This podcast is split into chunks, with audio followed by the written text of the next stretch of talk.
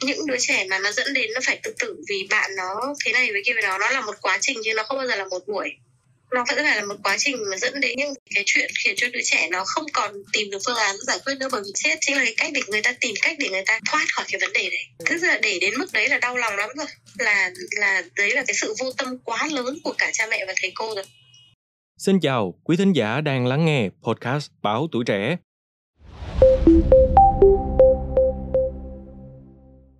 Thưa quý vị, mới đây, vụ việc đau lòng của một nữ sinh lớp 10 ở Nghệ An do bạo lực học đường đang làm dư luận nhói lòng. Từ đó cũng nảy sinh nhiều vấn đề khiến phụ huynh hoang mang, đó là làm thế nào để bảo vệ con trẻ trước nạn bạo lực học đường. Ngay bây giờ, hãy cùng podcast Bảo Tuổi Trẻ tìm hiểu kỹ hơn về vấn đề này nhé. Đồng hành cùng với quý vị khán giả trong số podcast ngày hôm nay, chúng tôi hân hạnh được đón tiếp bà Hoàng Thị Thu Nhiên, chuyên gia lập trình ngôn ngữ tư duy, Trung tâm hỗ trợ cộng đồng Thu Nhiên Bedamai. Xin chào bà Hoàng Thị Thu Nhiên, cảm ơn bà đã dành thời gian tham gia trò chuyện cùng với podcast Báo Tuổi Trẻ. Vâng, thưa bà Nhiên, trước tình trạng bạo lực học đường ngày càng gia tăng và có chiều hướng phức tạp, manh động hơn như là hiện nay, vậy thì theo bà, đâu là nguyên nhân của việc này ạ? Bản chất của cái bạo lực học đường nó ảnh hưởng từ rất là nhiều phía thông tin ở trên mạng và các cái lối sống nó nó khác đi nó vốn đã ảnh hưởng đến trẻ rất là nhiều. Tại vì nó làm cho bọn trẻ nó nó suy nghĩ nó hành động nó cũng rất là bị ảnh hưởng ấy. Từ tất cả những cái cái phương tiện mà mà ảnh hưởng đến trẻ ở trên mạng vì không được chất lọc mà. Ừ. mà bọn trẻ thì nó còn đang quá là bé để nó nó có thể biết được như thế nào là đúng đấy là cái thứ nhất. Cái thứ hai là bọn trẻ bây giờ đi học nó rất hay có kiểu chia bè nhóm ấy. Tức là cái việc chia bè nhóm nó phổ thông nó phổ biến đến mức mà mình nhìn thấy ở đâu ở môi trường học kể cả trường quốc tế này trường dân lập cao luôn đấy hay là trường công lập ấy, thì mình đều thấy bọn trẻ nhất là đến cấp 2 và đặc biệt là đến cấp 3 nữa chung nó sẽ thành bè phái thành nhóm riêng với nhau.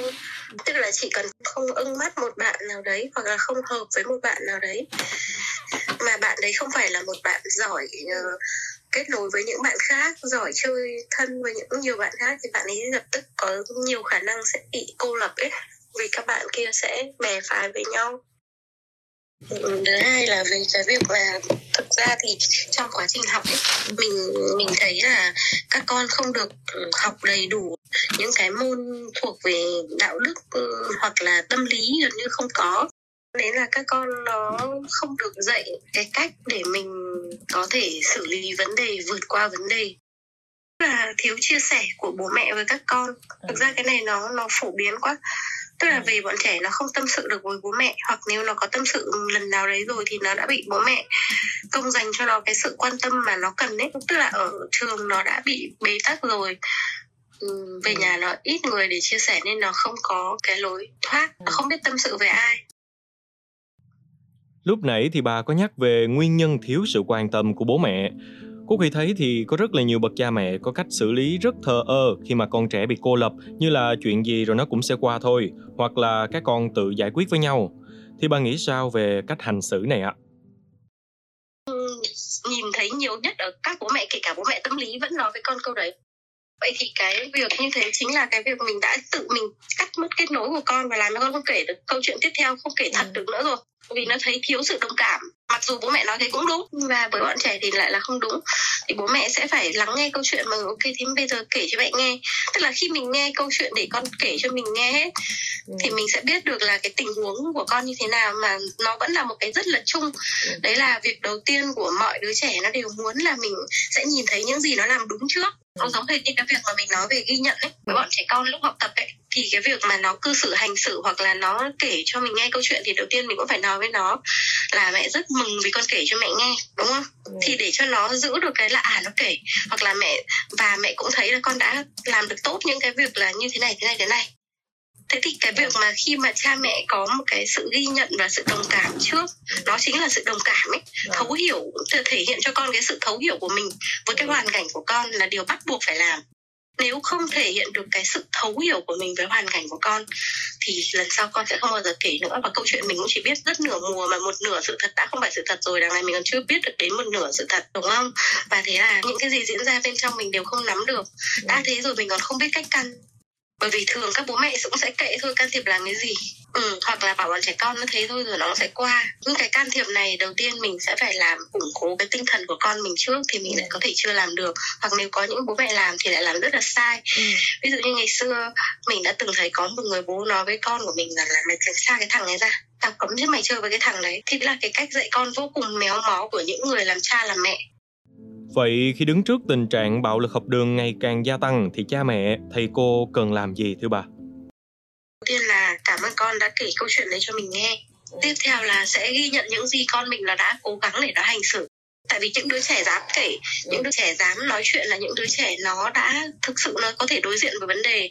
Còn sẽ có rất nhiều đứa trẻ không dám kể. Thế thì ừ, mình sẽ ghi nhận những cái gì mà nó đã làm rất là tốt và mình hỏi nó rằng là để ngày mai đến trường con thấy thoải mái hơn thì mẹ muốn nghe xem là con nói với mẹ là con sẽ làm thế nào đúng không? Tức là để mình nghe được xem cái phương án của con ngày mai con đến trường ừ. con sẽ đối xử với các bạn ra sao? Và sau đấy khi nghe con mình nói rồi thì mẹ hỏi là mẹ góp ý một chút được không? Bởi vì khi mà mình hỏi về cái việc mình muốn góp ý cho con chính là lúc mà con nó sẵn sàng nó lắng nghe mình để mình góp ý. Ngoài ra thì bố mẹ lúc đó khi mà biết cái sự nghiêm trọng của vấn đề rồi thì cái việc bố mẹ nói chuyện với thầy cô là điều rất là cần thiết và nếu như bố mẹ nói chuyện với thầy cô mà thể hiện được cái sự căng thẳng thì chắc chắn là lại sẽ hỏng chuyện. Yeah.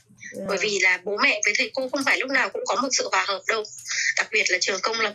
Mình thầy cô ở trường công lập là thầy cô mà phải quản nhiều học sinh hơn. Họ sẽ rất là khác với lại là cái cái cái mục tiêu của trường công lập có thể nó khác các mục tiêu của trường dân lập cho nên thầy cô cũng khác.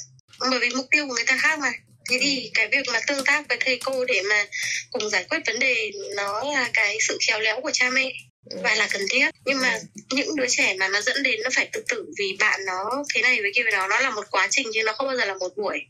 Nó vẫn phải là một quá trình mà dẫn đến những cái chuyện khiến cho đứa trẻ nó không còn tìm được phương án giải quyết nữa bởi vì chết. Chính là cái cách để người ta tìm cách để người ta thoát khỏi cái vấn đề đấy. Tức là để đến mức đấy là đau lòng lắm rồi. Là là đấy là cái sự vô tâm quá lớn của cả cha mẹ và thầy cô rồi Cảm ơn bà vì những chia sẻ vô cùng bổ ích vừa rồi. Hy vọng với những chia sẻ vừa rồi thì quý vị khán giả sẽ có cái nhìn đa chiều hơn trong việc giải quyết về vấn đề này.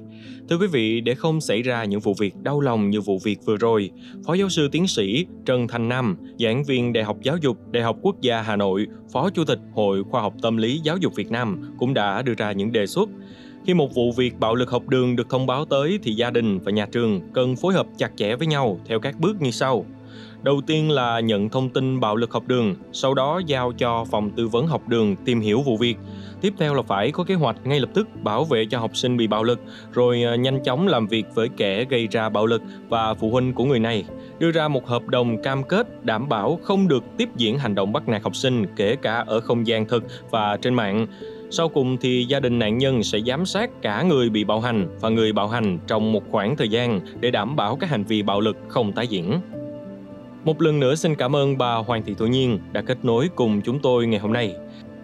Và cảm ơn quý thính giả đã lắng nghe show podcast này. Đừng quên theo dõi để tiếp tục đồng hành cùng với podcast Báo Tuổi Trẻ trong những số phát sóng lần sau. Còn bây giờ, xin chào và hẹn gặp lại.